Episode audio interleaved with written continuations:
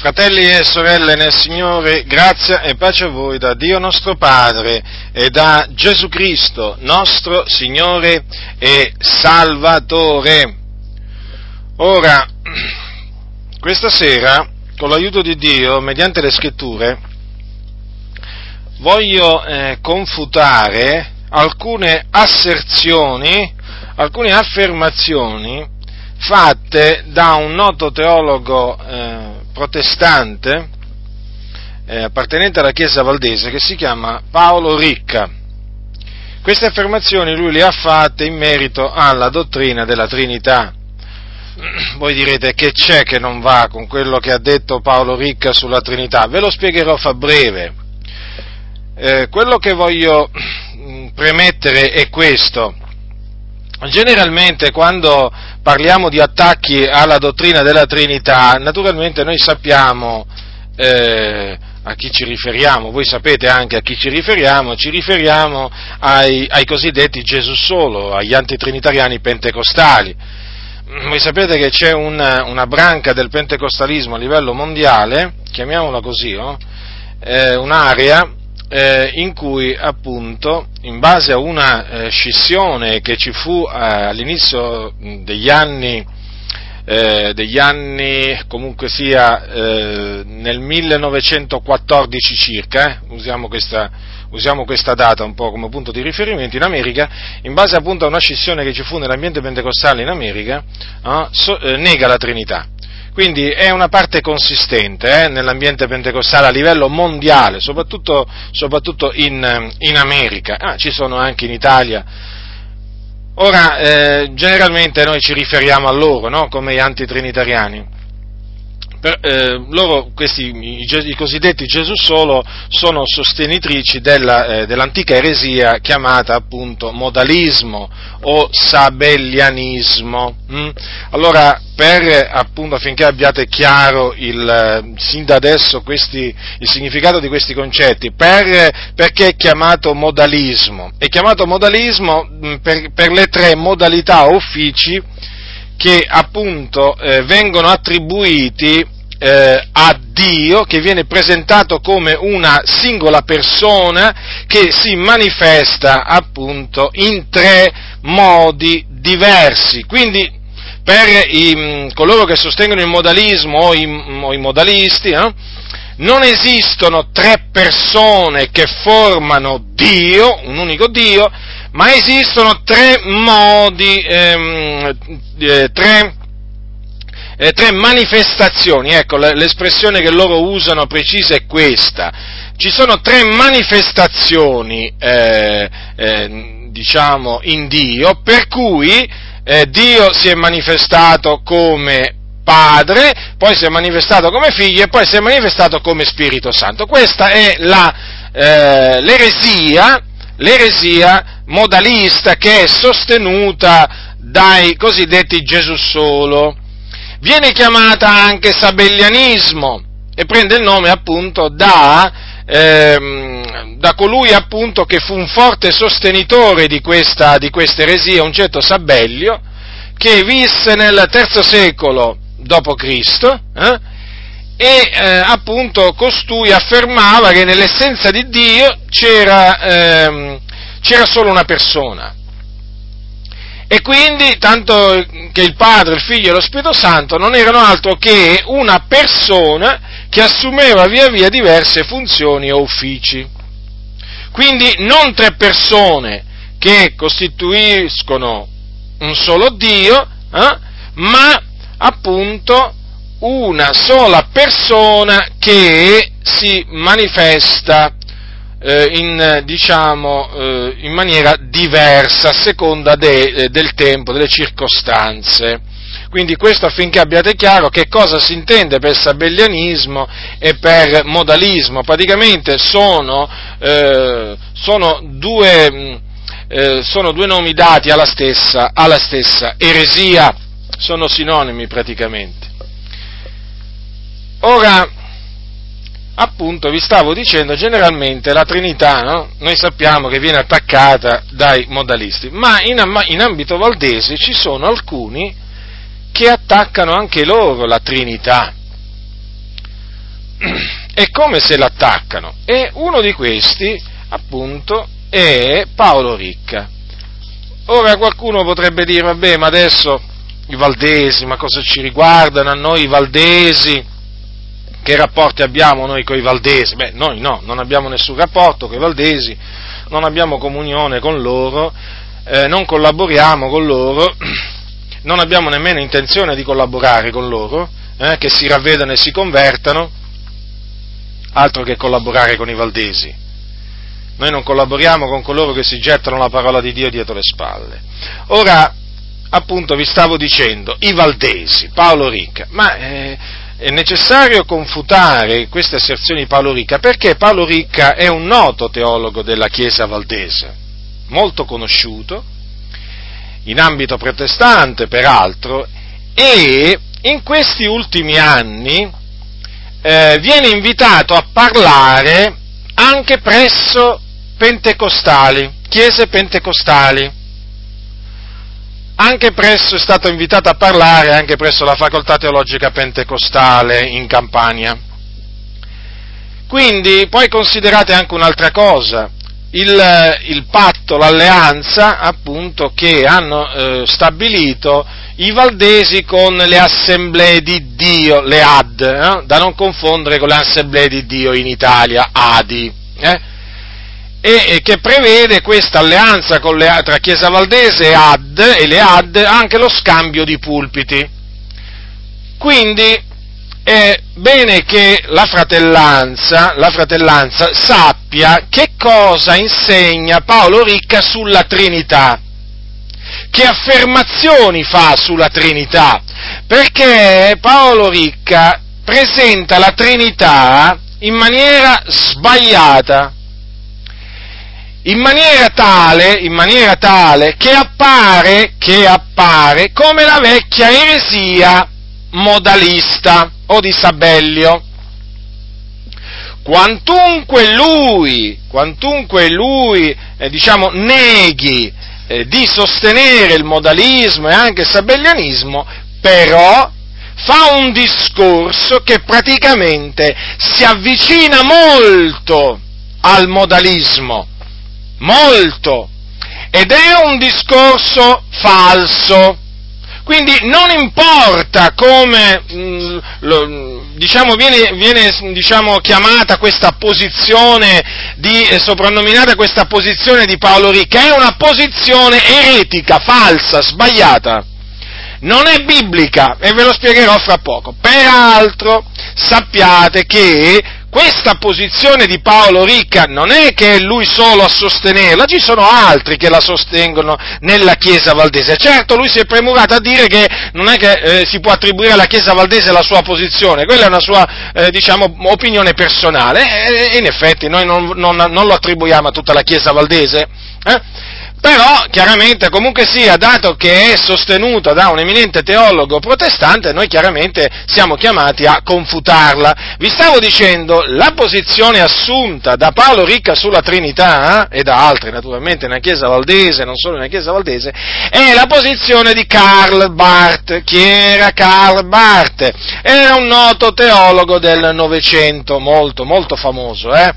E nella, nella Chiesa Valdese, la teologia bartiana, eh, diciamo, ha fatto molti proseliti, molti proseliti, lui stesso, poi peraltro Paolo Ricca appunto dice di essere un bartiano, eh? era un, diciamo, un eminente teologo riformato, questo Karl Barth, eh? che peraltro insegnava anche altre falsità, ma comunque a suo tempo, Dio volendo, confuteremo anche le altre sue falsità. Quindi, Vediamo un po' eh, diciamo, come parla Paolo Ricca a proposito della Trinità, quello che le, sue parole, le, eh, che, le, le, parole sue che citerò, le citerò appunto prese da eh, siti valdesi, eh, da siti valdesi. Allora, cominciamo, eh, voi sapete che lui ha una, una rubrica, una rubrica, no? C'è una rubrica chiamata Dialoghi con Paolo Ricca eh, e che appare sul settimanale Riforma. Allora, in questa, in questa rubrica mh, hm, eh, una persona fa una domanda e in questa domanda praticamente chiede se si può essere cristiani senza credere nella Trinità. Diciamo, lui chiaramente fa tutto, dà una lunga risposta, chiaramente la risposta è tendenzialmente, lui dice, risponderei tendenzialmente di no. Ma non è questo il punto. Il punto è che lui nel presentare appunto la Trinità, nel presentare la Trinità a questo che scrive, a questo che, che, gli fa questa domanda, a questo che gli fa questa domanda, dice delle cose veramente sorprendenti, sconcertanti direi, e, ehm, e che appunto mi hanno costretto a fare questa confutazione. Allora lui tra le tante cose dice così, ascoltate che cosa dice Paolo Ricca, queste naturalmente sono parole parole sue, inizio della citazione, è un fatto che la dottrina della Trinità non si ritrova tale quale nella Sacra Scrittura, la, la parola Trinità nella Bibbia non c'è.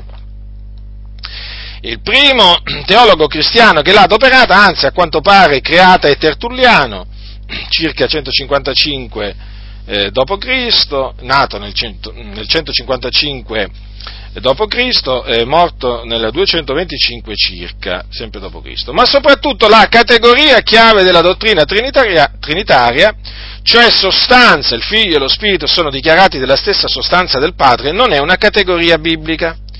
Quanto all'altra categoria ricorrente, ricorrente, quando si parla di Trinità, e cioè persona, un Dio in tre persone, è fuorviante, perché ha oggi un significato ben diverso da quello che aveva nel IV secolo. Allora significava la maschera che l'attore portava sul volto per interpretare un personaggio. Oggi invece significa un individuo, un soggetto unico e irriducibile e ad altro. Perciò, dire oggi un Dio in tre persone fa pensare a tre divinità, una accanto all'altra, introducendo così una forma larvata di politeismo.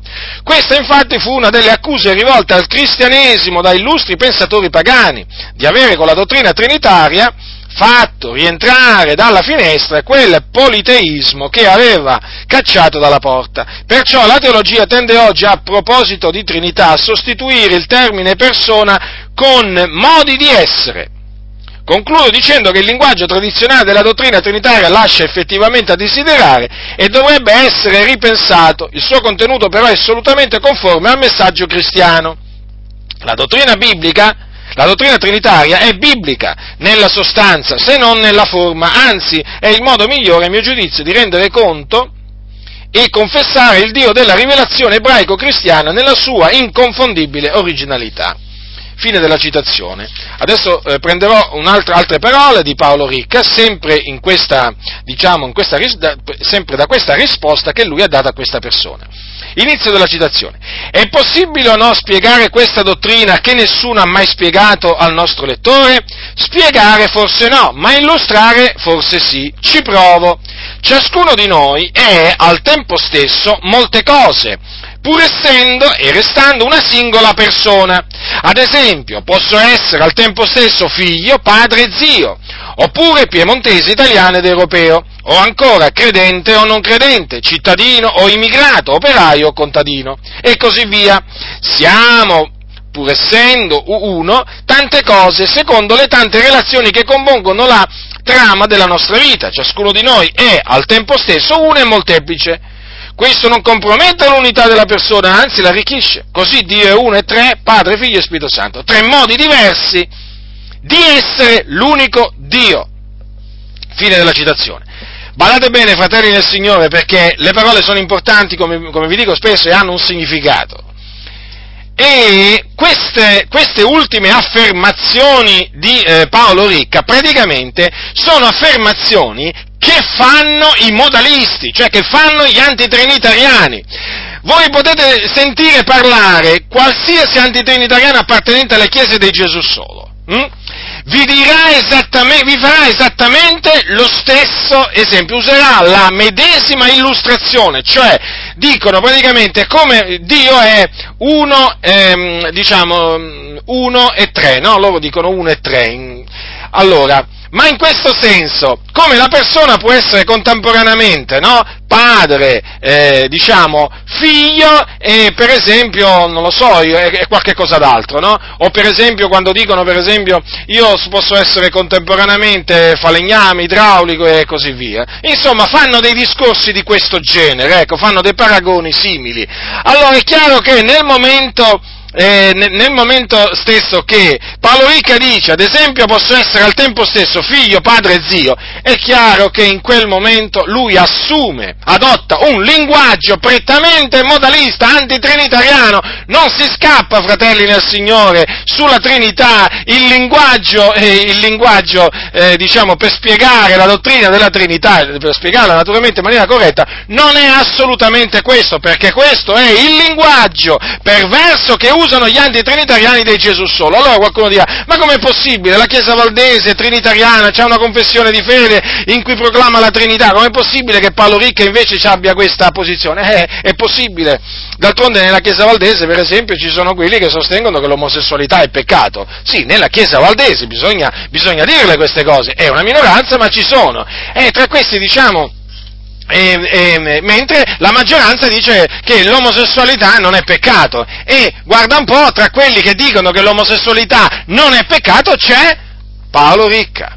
Paolo Ricca si afferma che secondo lui l'omosessualità non è peccato, io l'ho confutato a suo tempo, eh, pubblicamente, tramite uno scritto, lui rispondendo ad una persona, eh, proprio gli ha detto, proprio in maniera chiara, proprio eh, molto chiara, che secondo lui l'omosessualità non è peccato. Poi voi considerate dunque un po' voi, eh, quando costoro parlano, se non c'è veramente da stare estremamente attenti dunque al linguaggio che usano in qualsiasi, in qualsiasi ambito.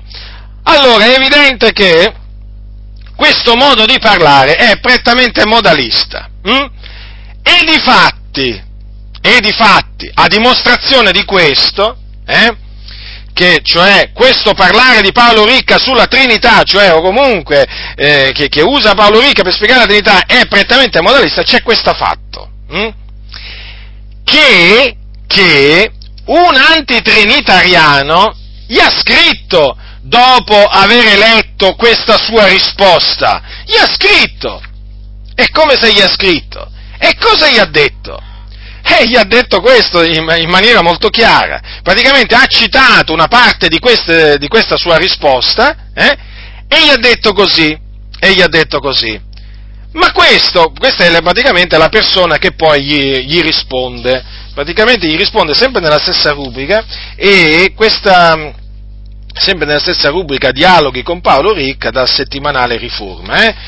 E questa, questa diciamo, domanda e risposta si trova al 21 settembre 2012, mentre la risposta precedente, la domanda e la risposta precedente si trova sempre nella stessa rubrica, ma vi dico adesso anche la data che, la, la data che porta, praticamente, praticamente eh, qui mi dà, allora, qui mi dà 26 febbraio 2010, 26 febbraio 2010. Allora, vi stavo dicendo che un modalista, praticamente un antitrinitariano, hm, praticamente leggendo quella risposta dice, ma questo è modalismo, infatti guardate cosa gli ha detto. Allora, citazione di questa persona, hm, ma questo Inizio della citazione. Ma questo è il modalismo, una sola persona divina manifestatasi in tre modi distinti. Fine della citazione. Vedete dunque come l'attento, l'attento lettore modalista, cioè antitrinitariano, subito ha percepito nel linguaggio usato da Paolo Ricca eh, un linguaggio antitrinitariano. Ed è così, non, non, si può fare altrimenti. Quantunque lui poi chiaramente si barcamena, Paolo Ricca, adesso vedrete, no? nella, nella, spiegazione che fa, però alla fine il discorso qual è? Che la posizione di Paolo Ricca eh, sulla Trinità non è quella ortodossa, non è quella vera, ma è una, è una, è una posizione falsa. Allora, lui nella risposta che dà a questo antitrinitariano modalista, ascoltate cosa gli dice. Gli dice così praticamente. Allora, ehm, allora eh, inizio della citazione, inizio della citazione. eh, queste sono nostre opinioni, si riferisce anche all'opinione di, di, eh, di un certo eh, Giorgio Turna, anche, no? perché ha anche lui la stessa opinione di eh, Paolo Ricca sulla Trinità. Queste sono nostre opinioni personali, che peraltro, come vedremo, si rifanno al maggiore teologo riformato, anzi cristiano, del Novecento, Karl Barth sono soltanto nostre e forse di qualcun altro, ma non possono in alcun modo essere estese a tutta la Chiesa valdese che, per quanto ne so, su questa materia non si è più pronunciata dal lontano 1655, quando adottò la formula trinitaria classica nella sua confessione di fede tuttora in vigore. Fine della citazione. Altra, diciamo, parte di questa risposta che lui dà, che fa comprendere appunto come la posizione di Paolo Rica sulla Trinità non è corretta, eh? o comunque non è quella ortodossa, eh? allora è eh, diciamo questa. Inizio della citazione. Ascoltate cosa dice Paolo Ricca in questa naturalmente risposta che risale, eh, che praticamente appare sul, eh, che sul, sulla, sul settimanale Riforma al 21, 21 settembre 2012.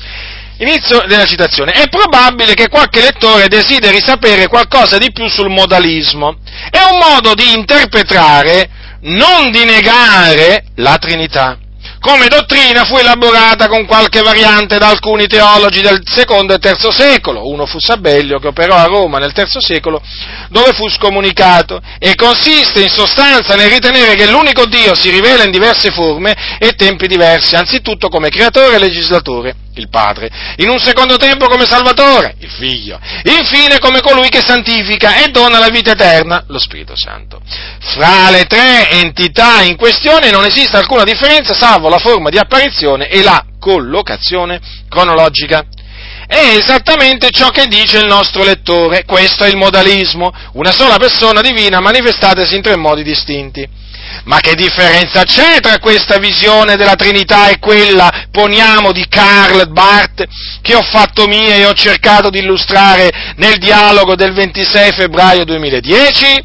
La differenza è questa, che per il nostro lettore Padre, Figlio e Spirito Santo sono tre modi di apparire, cioè tre manifestazioni dell'unico Dio, mentre per Barth e per quanti come il sottoscritto si sono formati alla sua scuola, sono tre modi di essere, non solo di apparire dell'unico Dio, cioè tre diversi modi in cui Dio è Dio.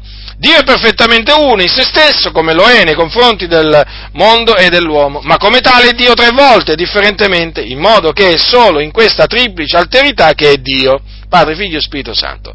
Non sono solo forme, apparizioni, manifestazioni, sono i diversi modi in cui Dio è se stesso. Fine della citazione. E lui naturalmente poi prosegue dicendo peraltro che apparire ed essere sono cose ben diverse, sì. È chiaro che questi sono sofismi, è chiaro che, è chiaro che il discorso di dire c'è differenza tra apparire ed essere sono tutti sofismi, perché? Perché come avete notato, e sono parole di Paolo Ricca queste qua, eh, eh? E io vi esorto sempre a stare molto attenti a quando sentite parlare qualcuno, chi che sia. Molto attenti, fratelli del Signore, perché talvolta, talvolta, eh, anzi spesso, eh, la menzogna si nasconde tra le righe, capito? Ed è, ed è, diciamo, e viene nascosta molto abilmente, tanto che di primo acchitto molti non se ne accorgono, molti credenti, capito? Che lì c'è la menzogna, io lo so questo. Poi, quando al fratello gli fai notare una determinata cosa, allora ti dice, beh, avevi ragione, mi era sfuggito. Allora, perché vi dico che, naturalmente, con, con ogni certezza, che la posizione, diciamo, di questo teologo non è assolutamente corretta e che si avvicina, si avvicina molto se non è uguale al modalismo, perché lui praticamente dice queste parole, che il modalismo è un modo di interpretare, non di negare la Trinità. Attenzione! Cosa significa questo? Che praticamente lui sostiene che i modalisti non negano la Trinità. E già, lui praticamente in questa maniera cosa, cosa, ha voluto dire? Che i modalisti interpretano la Trinità in maniera diversa da noi ma come dire, ci credono lo stesso, ci credono lo stesso, solo che la spiegano in maniera diversa, ma non la negano, vedete? Queste sono parole sue. E qui non è che si, non si gioca con le parole. Si, alcuni ci giocano, è vero, noi non ci giochiamo. Allora, lo ripeto, sono parole di Paolo Ricca queste, è un modo di interpretare, non di negare la Trinità. Ma come non un modo di negare la Trinità? Il modalismo non è un modo di negare la Trinità. Il modalismo non è un modo di negare la Trinità, ma il modalismo è una delle maniere in cui la Trinità viene negata. È come se è uno dei modi in cui la Trinità viene negata. E infatti, e infatti, basta Basta parlare con un antitrinitariano modalista e poi vi renderete conto che la sua cosiddetta interpretazione della Trinità è assolutamente falsa. Peraltro, spesso gli antitrinitariani o i Gesù solo, parlo di quelli appunto in ambito pentecostale, eh, quando gli, talvolta alla, alla, domanda, ma tu credi nella Trinità? Sì, sì, ci credo, eh, Padre, Figlio e Spirito Santo, io credo nel Padre, Figlio e Spirito Santo. Sì, detta così sembrerebbe che ci credono, ma poi quando devono spiegare che cosa intendono per Padre, cosa intendono per Figlio e che cosa intendono per Spirito Santo, vi accorgerete che loro la Trinità la negano, perché negano la Trinità di persone loro fanno un discorso praticamente di trinità di manifestazioni, eh? Eh, ma cambia tutto il discorso. E cambia tutto il discorso perché si fa diventare la Trinità in questo caso una persona che si manifesta in, maniere, in tre maniere diverse, quando non è così.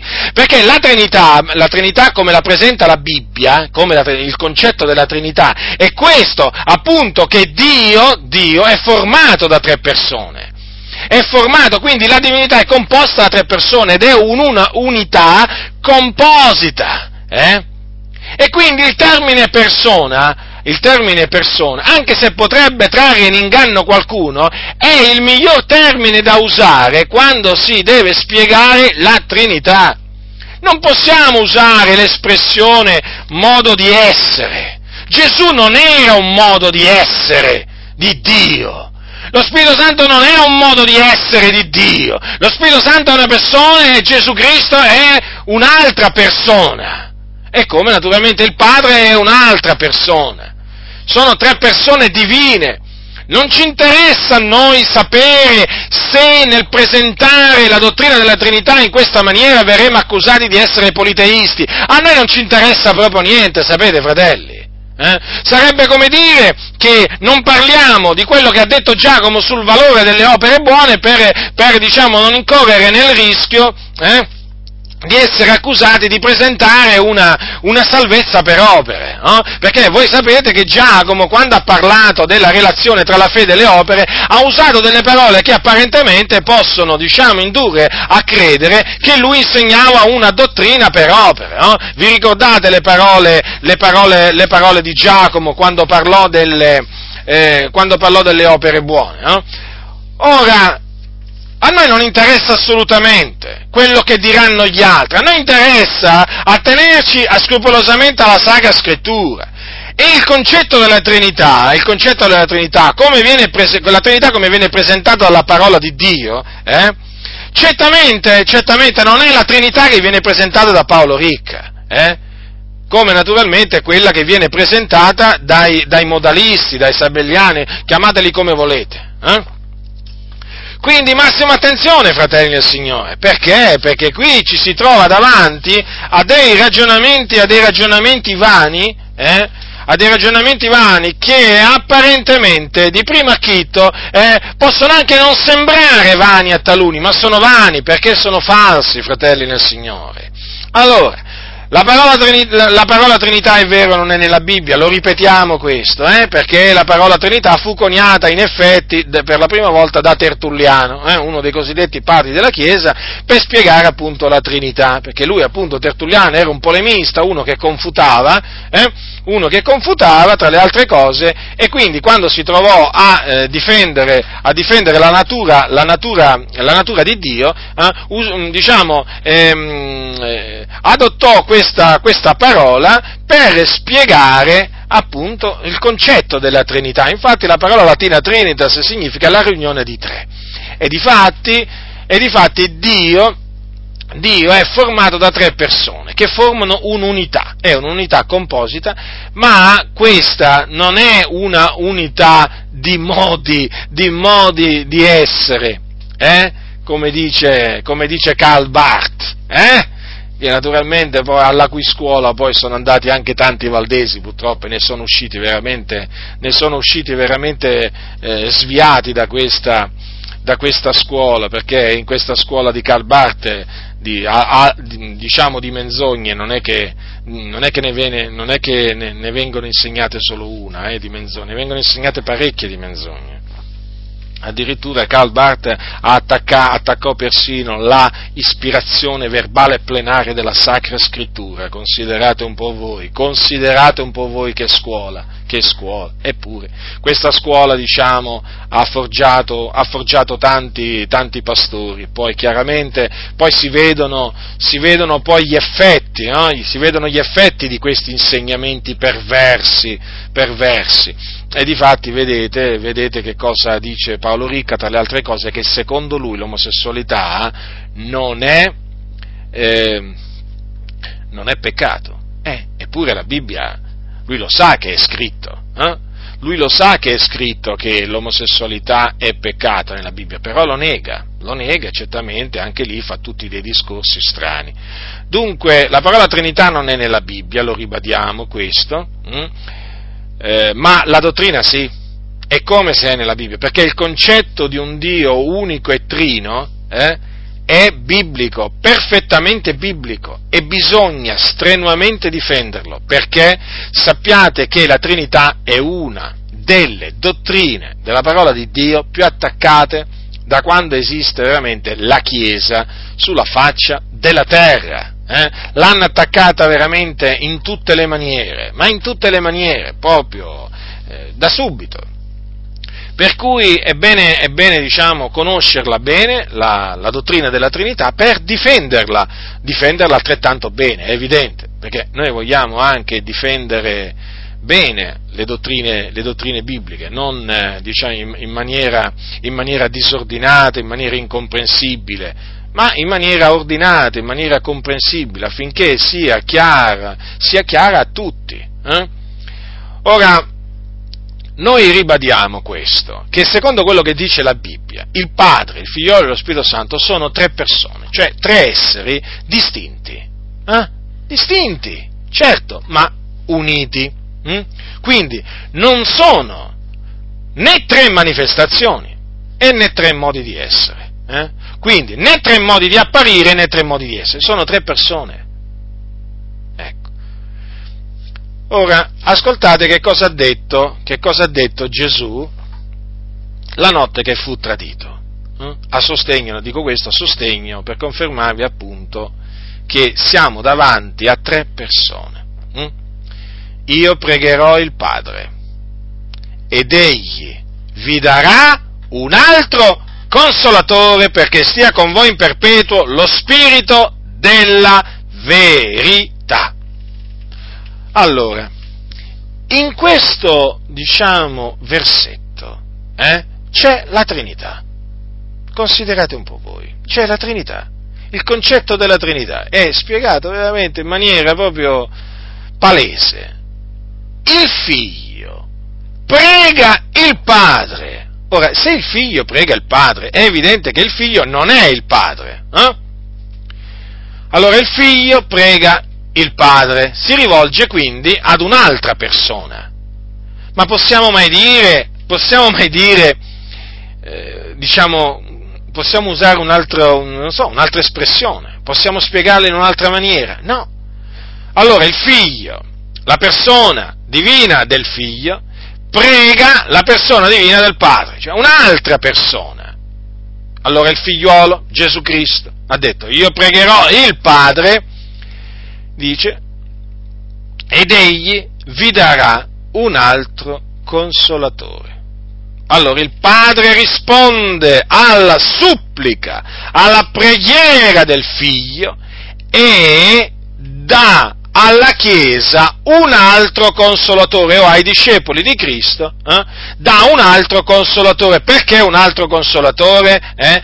Perché Gesù, il consolatore mandato da Dio, eh, stava per tornare a colui che l'aveva mandato, cioè appunto al Padre.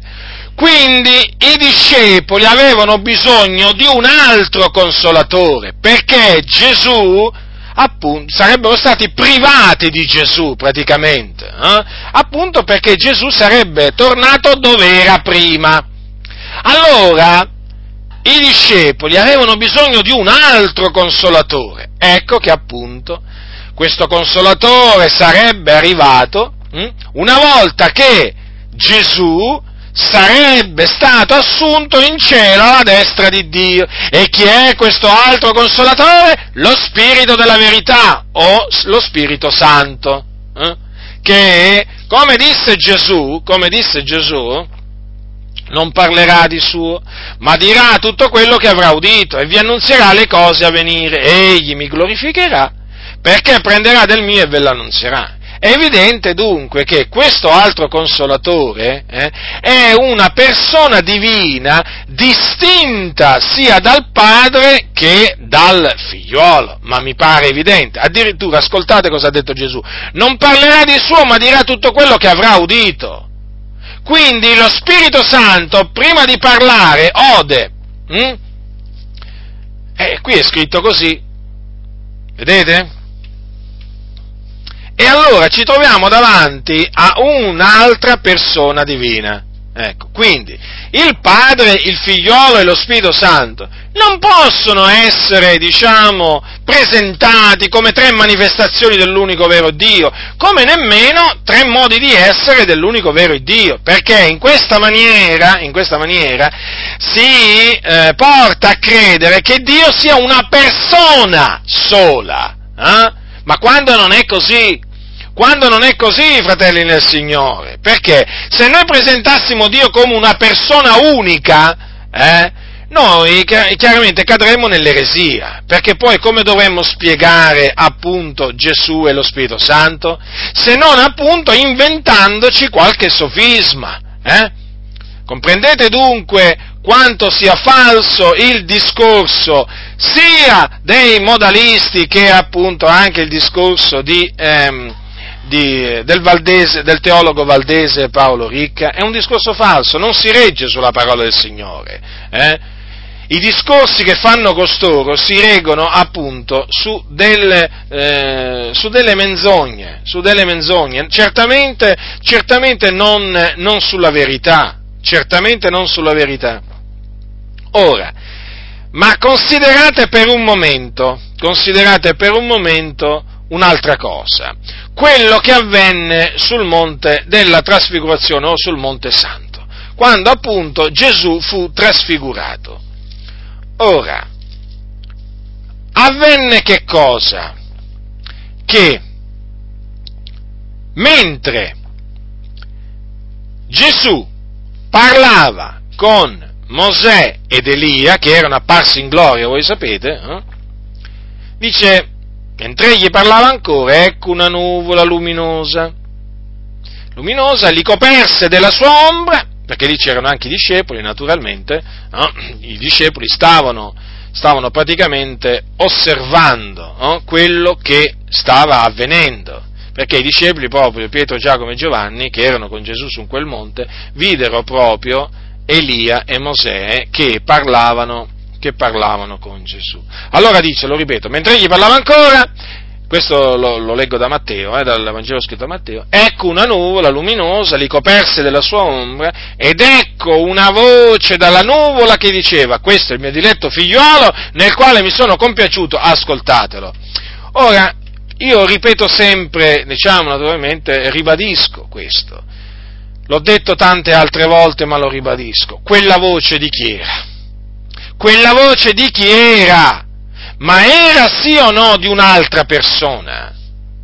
O era della stessa persona, cioè di Gesù? Eh? Ma non poteva essere la voce di Gesù quella. Quella doveva essere, cioè la voce del figliuolo, doveva essere la voce di un'altra persona. E di chi se non del Padre, certo, del Padre. Infatti cosa c'è scritto? Che la voce disse, questo è il mio diletto figliuolo. E dunque poteva essere solamente il Padre a dire quelle parole, nel quale mi sono compiaciuto, ascoltatelo. E dunque il padre non era il figliolo, il figliolo non era il padre. Ma non è chiaro, fratelli nel Signore, per noi è estremamente chiaro. Solo che io mi sorprendo tante volte, tante volte eh, mi sorprendo nel, nel, nel, leggere affermazioni di persone che dicono che studiano la Bibbia, che leggono la Bibbia da tanto tempo, che sono questo, che sono quell'altro, e poi veramente davanti alla chiarezza della parola del Signore, io devo sentirli, devo sentirli parlare eh, in maniera incomprensibile, facendo dei ragionamenti astrusi, veramente Mm, praticamente facendo dei ragionamenti tramite i quali fanno dire alla parola di Dio quello che vuoi. Cosa dice Pietro, l'Apostolo Pietro? Egli, cioè Gesù, ricevette da Dio Padre onore e gloria quando giunse a lui quella voce della magnifica gloria. Questo è il mio diletto figliolo nel quale mi sono compiaciuti, nel quale mi sono compiaciuto. Eh? Allora loro udirono quella voce. Pietro fu uno di coloro che udì quella voce. Mm? Che cosa dice Pietro? Che cosa dice Pietro che fu un testimone oculare? Dice così, che Gesù ricevette da Dio Padre onore e gloria quando giunse a Gesù, cioè al figliolo, quella voce della magnifica gloria. Quindi è evidente che Pietro non confondeva le persone del figliolo e del padre ma le presentava in maniera corretta e distinta l'un dall'altro, perché qui dice che il figliolo ricevette da Dio Padre onore e gloria. In che maniera? Quando? Quando appunto il padre disse, questo è il mio diletto figliolo nel quale mi sono compiaciuto. Eh? E allora? Lui che, fu, lui che fu, uno dei testimoni oculari della, della maestà del figliolo, fratelli del Signore, eh? lui che appunto Pietro fu sul monte sul Monte Santo. Noi stessi, dice Pietro, udimmo quella voce che veniva dal cielo quando eravamo con lui sul Monte Santo. E a quale voce si riferisce se non alla voce di Dio Padre? Ma certo, infatti dice Pietro che Gesù ricevette da Dio Padre onore e gloria. Allora se io ricevo qualcosa da un altro, io non sono quell'altro e quell'altro non è me. Ma ci vuole tanto a capirlo! Svegliatevi! Svegliatevi modalisti! Svegliatevi! Bartiani, pure ai Bartiani bisogna dire di svegliarsi qua, non solo appunto ai modalisti, che peraltro questi Bartiani in effetti assomigliano molto ai modalisti, eh? assomigliano molto ai modalisti, ma come fanno a dire veramente che il modalismo, il modalismo è una maniera di interpretare la Trinità e non di negarla? Ma veramente, ma allora, allora sono modalisti, ma allora sono modalisti che, che ne dicano, ma come fa? Come fa uno a usare queste espressioni? Come? Ma i modalisti sono conosciuti veramente nella Chiesa per quelli che sin dall'inizio hanno negato la Trinità. L'hanno negata apertamente, tanto che vennero scomunicati i sabelliani, vennero scomunicati dalla Chiesa antica. E adesso arriva appunto questo teologo valdese che peraltro ha molti rapporti con pentecostali eh, e quindi ormai è dentro l'ambiente pentecostale, ve lo posso assicurare questo, eh, ecco che dobbiamo sentire queste cose. Eh? Allora massima attenzione, fratelli nel Signore, massima attenzione, perché, perché tramite Paolo Ricca nell'ambiente pentecostale sicuramente è entrata questa concezione della Trinità che è una conce- la concezione bartiana, eh, che è sbagliata, che porta al modalismo, porta al modalismo, ve lo posso assicurare. Guardate, quando anche do, ammesso non concesso che i bartiani non sono modalisti perché loro si difendono, no, noi non siamo modalisti, noi condanniamo il modalismo, ma ammesso non concesso che non siano modalisti, vogliamo pure crederci, va, ma certamente dal loro modo di parlare vi posso assicurare si deduce che sono modalisti. E non solo, il loro modo di concepire la Trinità porta al modalismo, il passo è brevissimo, siamo lì praticamente, siamo lì fratelli, quindi non vi fate ingannare eh, da questi appunto teologi da questi teologi quando parlo, questi teologi bartiani, quando vi presentano la, perché naturalmente qui dobbiamo estendere il discorso a tutti i teologi eh, che si rifanno alla teologia di Barth, non è che io ho preso Paolo Ricca, ma è chiaro, lui è un esempio, eh, ma ce ne sono molti altri nel mondo, ma sapete che Karl Barth, voglio dire, eh, nel mondo ha fatto tanti proseliti, eh? la teologia di Karl Barth, fate una ricerca su internet e vi renderete conto che veramente ha sfornato, veramente, è stata adottata da tanti, ma da tanti nell'ambito protestante. Eh? Quindi che facciamo noi? Stiamo in silenzio? Eh? Stiamo in silenzio, staremo in silenzio, così non sia. Certo, vorrebbero che noi stessimo in silenzio, ma fatevi i fatti vostri, ma chi ve lo fa fare, eh, non giudicate, ma che vi sentite, voi migliori di altri state sempre a fare polemica, non siete mai contenti di niente, di nessuno, ma qui non è questo, il discorso qui è un altro. Qui il discorso è che quando si sentono le menzogne non si può stare, non si può stare zitti, non si può rimanere zitti. Ma io, vedete, a questi che parlano, che ci accusano sempre di giudicare, di voler fare polemica, ma io gli vorrei dire semplicemente questo. Poniamo il caso che tu stai parlando con una persona per strada che ti dice che ha visto gli asini volare. Eh? Io vorrei veramente sfidarlo, vorrei veramente sfidarlo e sapere se lui non lo riprende. Eh? O gli dirà amen. O gli dirà sì sì hai ragione. Anche quando dice che gli asini volano. Gli dirà veramente che ha ragione. O gli dirà guarda che ti sbagli, non può essere vero perché gli asini guarda non volano. Eh? O per evitare di fare polemica gli dirà eh, vabbè questa è una tua opinione. No, io credo che gli dirà guarda ti sbagli ti sbagli, gli asini non volano, sono le aquile che volano, sono veramente i piccioni che volano, ma gli asini non volano perché Dio ha, mm, diciamo, li ha fatti mm, diciamo, in maniera tale che non possono volare. Gli dirà così. Allora che fa? Giudica? Fa polemica? Eh? Allora vedete, la stessa cosa è appunto nel nostro, nel nostro, caso, cioè noi non possiamo stare zitti, non possiamo stare zitti quando sentiamo dire queste cose, ma io quando ho letto ma io quando ho letto il discorso di Paolo Ricca, veramente, mi sono veramente, mi sono arrabbiato. Ma mi sono arrabbiato, ma ho detto, ma questo è il modo di parlare di un modalista. E infatti poi, avete visto, alla fine poi come se ne esce? E il modalismo è una maniera di interpretare la Trinità, non di negarla. Ah, i modalisti quindi non negano la Trinità. Ah, il modalismo non nega la Trinità? Ma veramente, ma come si fa? Ma come si fa? È veramente, sono delle cose sconcertanti queste cose. Vi confesso, fratelli nel Signore, qualcuno dirà, ma perché ti, accolo- ti accalori così tanto? Ma perché te la prendi così tanto? Come perché mi accaloro così tanto e perché me la prendo così tanto? Ma qui c'è di mezzo la verità, sapete? Stiamo mica parlando di patate di fagioli, e con tutto rispetto verso le patate e i fagioli, eh? Eh? Qui stiamo parlando della verità. Sveglia Chiesa, sveglia. Stiamo parlando della verità che è una sola. Eh? La verità. Eh? Forse alcuni non hanno capito che cos'è la verità. Eh? Basta che vi ricordiate che Gesù ha detto io sono la verità. Vi rendete conto cosa significa questo? Che fuori di Gesù non c'è un altro che può dire io sono la verità. Avete compreso? Non lo, non lo, poteva dire Buddha, non lo, cioè non lo, può, non lo, può, dire Buddha, non lo può dire Maometto, non lo può dire Krishna, non lo può dire nessuno. Non lo può dire nessuno, io sono la verità, perché la verità è solo Gesù Cristo e la verità è solo in Gesù Cristo come anche la salvezza. E dunque non possiamo accettare quelli che ci vengono a dire Joseph Smith è la verità, o ha detto la verità Joseph Smith, Joseph Smith ha detto tante di quelle eresie. Eh?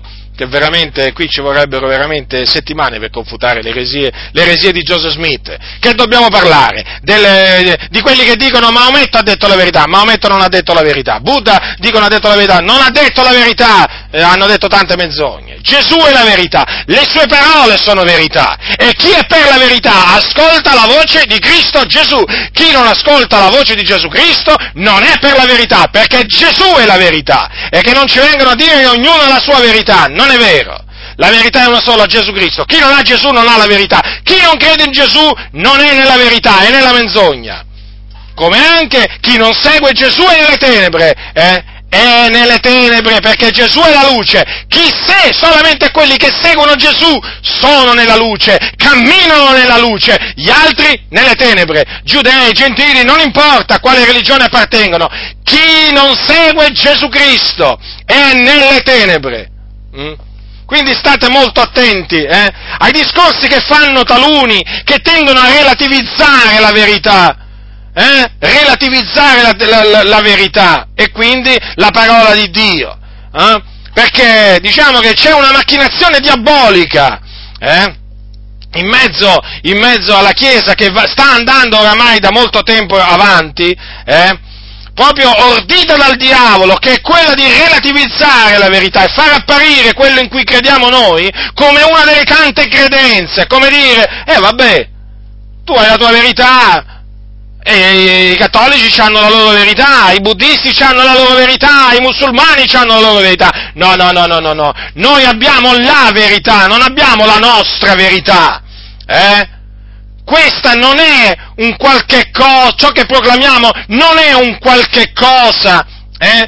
che è per noi verità, per noi verità nel senso che per noi è verità, per gli altri può non essere verità perché loro hanno un'altra verità, hanno la loro verità, no, questa è la verità e noi proclamiamo la verità che è in Cristo Gesù. Fuori dalla parola di Dio che è verità, eh, c'è la menzogna. C'è la menzogna, fratelli del Signore. Quindi state molto attenti a quelli che relativizzano la, la, la verità e quindi la dottrina. Eh? La dottrina. Perché questi sono i peggiori nemici della Chiesa. Sono tra i peggiori nemici della Chiesa. Perché sono quelli che permettono alla Chiesa di accettare le menzogne perché tanto ci dobbiamo rispettare. Eh? Noi non condividiamo, eh? Noi non condividiamo ma rispettiamo, no. Noi non condividiamo e condanniamo, ecco. Noi quindi non condividiamo la posizione di, eh, di Bart, eh? ma non solo non la condividiamo, la condanniamo pure, come quella dei modalisti. E non abbiamo paura di usare questa espressione, non abbiamo paura, perché siamo nella verità, siamo in Cristo Gesù. E quindi abbiamo l'autorità di dichiarare coloro che contrastano la verità eh, quello che sono. Eh. E questo non significa essere arroganti. Non significa essere arroganti, perché se siamo arroganti noi erano arroganti pure gli apostoli. Gli apostoli cosa trasmettevano? Una verità, la loro verità, no, gli apostoli trasmettevano la verità che è in Cristo Gesù. E quindi noi trasmettiamo la verità che è in Cristo Gesù. Quindi chi ha orecchie da udire oda. Eh? Quindi quello che vi ho voluto dire, cioè voluto dimostrare brevemente, appunto, è che questa concezione della Trinità che hanno i Bartiani è falsa e comunque sia, comunque sia, anche se loro si, si difendono dall'accusa di essere modalisti, vi posso assicurare, eh, vi posso assicurare che porta proprio diritto, diritto al modalismo. Proprio, ma proprio diritto, diritto. Ma ditemi un po' voi, com'è possibile che un antitrinitariano modalista, nel leggere quelle parole di, che conoscono molto bene eh, la loro eresia, la, la, conoscono molto bene e la sanno anche, diciamo, eh, come si dice, spiegare bene dal loro punto di vista, ditemi una cosa, come ha fatto, come ha fatto ad arrivare alla conclusione che quella di Paolo Ricca era la posizione modalista? Ma ditemi voi, perché il parlare modalista? Eh, quindi massima attenzione, fratelli nel Signore, eh? Quando qualcuno vi comincia a dire no, il termine persona non va bene, sai, si presta, attenzione, attenzione, perché comunque sia il termine persona è il miglior termine che diciamo possiamo usare per spiegare la Trinità. Eh? Quando vi cominciano a parlare, tre, quando cominciano a presentarvi, attenzione, eh, il Padre, il Figlio e lo come tre manifestazioni, tre modi di essere, tre modi di apparire, allora lì dovete veramente, dovete veramente stare molto attenti, perché avete davanti qualcuno, qualcuno che non vi dice la verità, non ve la dice, non ve la dice. Ha falsificato la verità, l'ha adulterata, ma non vi sta dicendo la verità. Quindi massima attenzione, fratelli, io vi spiego queste, diciamo, cose eh, affinché voi naturalmente, affinché voi anche comprendiate quali siano le, diciamo, sempre meglio, le tattiche, no, le strategie del nemico. Perché noi abbiamo un nemico, alcuni lo hanno dimenticato, alcuni lo ignorano, comunque noi abbiamo, noi abbiamo un nemico, un nemico, e, ed è il diavolo, hm, che è bugiardo e padre della menzogna. Allora, che cosa pensate voi che farà il nemico della Chiesa per distruggere la Chiesa se non cercare di introdurre menzogne nella Chiesa? Mm? Non ha sempre cercato di fare questo, eh? cioè di introdurre menzogne in mezzo al popolo di Dio? Certo. E allora questo è quello che continua a fare. E allora bisogna naturalmente vegliare, bisogna essere estremamente vigilanti. Vigilanti, ecco, bisogna essere dei vigilanti, eh? Non dei dormienti, eh? dei vigilanti. E quindi al, diciamo, al minimo, voglio dire, eh, come si dice, alla minima avvisaglia, eh, bisogna veramente subito mettersi in allarme, in allarme. Io mi ricordo quando, diciamo, feci il militare, quando feci il militare, che ehm, mi ricordo che la notte, la notte quando, in, quando appunto c'era il turno di notte per fare la guardia, eh, che montavo di guardia, mi ricordo che bastava solamente veramente un gatto veramente che saltava sopra un albero, che faceva muovere un ramo che subito veramente mi metteva in allarme, perché chiaramente ti dovevi accertare di che, di che cosa si trattava. Eh? E è così, fratelli nel Signore qui quando si fa la guardia, dato che dobbiamo fare la guardia, dobbiamo stare attenti del continuo, qui veramente ogni movimento, ogni movimento, si, ah, qualcuno dirà come, pure il movimento delle persone, sì, sì, perché poi Dio volendo un giorno vi spiegherò come ci sono quelli, quelli che parlano tramite segni, hm? tramite segni, eh? Esistono, esistono ancora oggi persone che parlano tramite segni particolari, eh? che voi pensate che diciamo, siano segni che, che, ha fatto involontariamente, ma non li ha fatti involontariamente. Lui con quel gesto ha voluto comunicare un messaggio e naturalmente anche con, eh, con, con certi modi di parlare. No? È evidente che loro trasmettono un messaggio. Hm? Un messaggio che talvolta va decriptato, decodificato, come si suol dire, perché appunto non è un messaggio che viene presentato, diciamo, in maniera, in maniera chiara, no? perché sapete l'eresia spesso non viene presentata in maniera, in maniera, chiara, ma in maniera subdola, e quindi bisogna comprendere, comprendere dove il tuo interlocutore cerca di, far, di portarti. Eh? E quindi è, è fondamentale, fratelli del Signore, conoscere la parola del Signore. È fondamentale, lo ribadisco questo. La parola di Dio, come disse Gesù al Padre, la tua parola è verità. E quindi nel seguire la parola del Signore non ci si può smarrire dietro la menzogna, non ci si può, perché è verità. Poi, oltretutto, noi abbiamo lo spirito della verità che, ci, che come ha detto il Signore, appunto, ci guida in tutta la verità. Quindi, appoggiandoci alla, esclusivamente alla parola di Dio, cioè la Sacra Scrittura, e fidando della guida infallibile dello Spirito della verità, è chiaro che noi ci sentiremo al sicuro. Ma comunque sia dobbiamo vegliare, fratelli del Signore, perché coloro che cercano di portare e di introdurre nella Chiesa le menzogne, eh? Eh, guardate che sono dietro l'angolo, eh? anzi più che dietro l'angolo, ormai sono entrate dietro, dentro il locale di culto e sono proprio dietro il pulpito, altro che dietro l'angolo, altro che dietro l'angolo, quella è un'espressione che si usa, comunque oggi bisogna dire che quelli che portano le eresie sono dietro il pulpito, non dietro l'angolo. E allora che cosa bisogna fare? Bisogna esaminare accuratamente quello che si sente, quello che... Eh, appunto viene insegnato mediante le sacre scritture per vedere come stanno le cose. Dunque è evidente che in questo caso, in questo caso vi ho dimostrato che quel parlare, quel parlare diciamo, bartiano, ma usiamo questa, questa espressione, è un parlare che si assomiglia moltissimo, diciamo che sono stretti parenti, eh, eh, si assomiglia moltissimo col modalismo eh, o sabellianismo. È come se si assomiglia, perché in questa maniera si nega la Trinità. Si nega la Trinità. Certo che si nega la Trinità. Quindi, attenzione quando alcuni usano il termine Trinità, eh? Perché ci sono quelli che dicono crediamo nella Trinità, però poi quando spiegano la Trinità, eh, noterete che praticamente la negano. La negano. Sapete che ci sono antitrinitariani che dicono noi crediamo nella Trinità? Come tu dirai? Ma se non ci credono, come fanno a dire che credono nella Trinità? Perché loro alla parola Trinità non gli danno la, la, spiegazione corretta, ma gliene danno un'altra. Praticamente loro parlano di Trinità di manifestazioni e non di Trinità di persone. Ma questo lo viene a scoprire solo naturalmente indagando e mettendoli alla prova e facendoli parlare, perché altrimenti, altrimenti di primo acchitto, no? Di primo acchitto pensi che anche loro credano nella Trinità, quando non ci credono.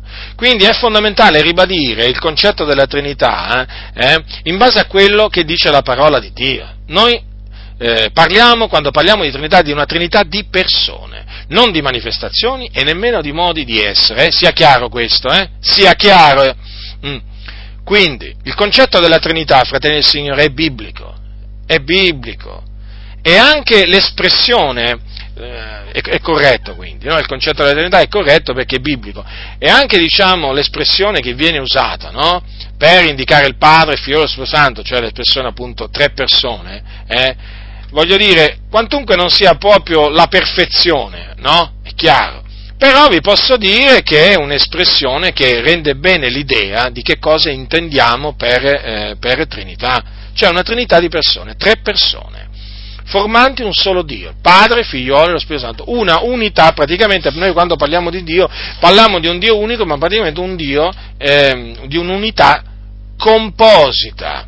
È come quando, per esempio, fratelli del Signore, noi diciamo eh, che quando dice la Bibbia, l'uomo lascerà suo padre e sua madre e si unirà a sua moglie e i due diventeranno o saranno una stessa carne, un'unica carne, no? È evidente che non è che cessano di essere due persone distinte, sono una sola carne, ma continuano a essere due persone distinte, come quando diciamo no, una famiglia. La famiglia, se è composta da tre persone, no, parliamo di famiglia chiaramente al singolare, ma parliamo appunto eh, della famiglia nello stesso tempo anche come di un nucleo, di un nucleo familiare formato per esempio da tre persone. Facciamo un'altra, facciamo, usiamo un'altra diciamo, illustrazione biblica. Eh? Allora, noi siamo la Chiesa di Dio. Voi sapete che la Chiesa di Dio è chiamata corpo di Cristo. Hm? Allora, eh, che, cosa dice, che, cosa dice che, cosa dice l'Apostolo, Paolo? Che vi è un corpo unico, quindi c'è una Chiesa unica. Eh? C'è una Chiesa unica, è il corpo di Cristo. Da chi è formata la Chiesa o il corpo di Cristo? È formata da tutti coloro che sono di Cristo Gesù e quindi che hanno lo spirito del Signore, perché chi non ha lo spirito di Cristo non è di Lui. Allora, questa Chiesa è un tutt'uno, è un tutt'uno, fratelli nel Signore. Infatti, cosa dice eh, sempre l'Apostolo Paolo ai Galati?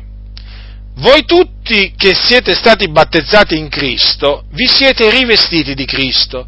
Non c'è qui né giudeo né greco, non c'è né schiavo né libero, non c'è né maschio né femmina, poiché voi tutti siete uno in Cristo Gesù.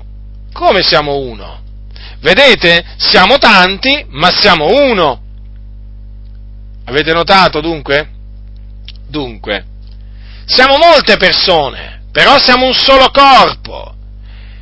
Quando Gesù pregò, vi ricordate Gesù quando pregò il Padre nella notte che fu tradito? Hm? Cosa disse Gesù? Cosa disse? Ve lo voglio ricordare. Dice così. Hm? Eh, dice così.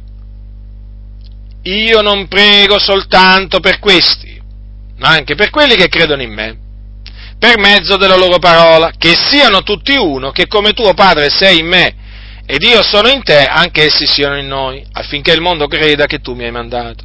E io ho dato loro la gloria che tu hai dato a me, affinché siano uno come noi siamo uno. Avete notato cosa ha detto Gesù? Praticamente ha paragonato l'unità che deve esserci e che c'è tra i discepoli di Cristo all'unità che c'è tra il figliolo e il padre. Infatti ha detto affinché siano uno come noi siamo uno, ma ha detto noi, noi, quindi io e te intendeva questo dire, no? Chiaramente anche lo Spirito Santo va aggiunto, è evidente. Infatti vi ricordate Gesù che cosa disse un giorno? Disse, io ed il Padre siamo uno.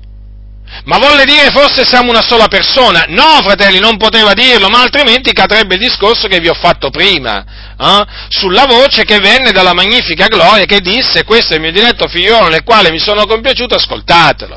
Non potevano essere la stessa persona, ma lo stesso Dio sì.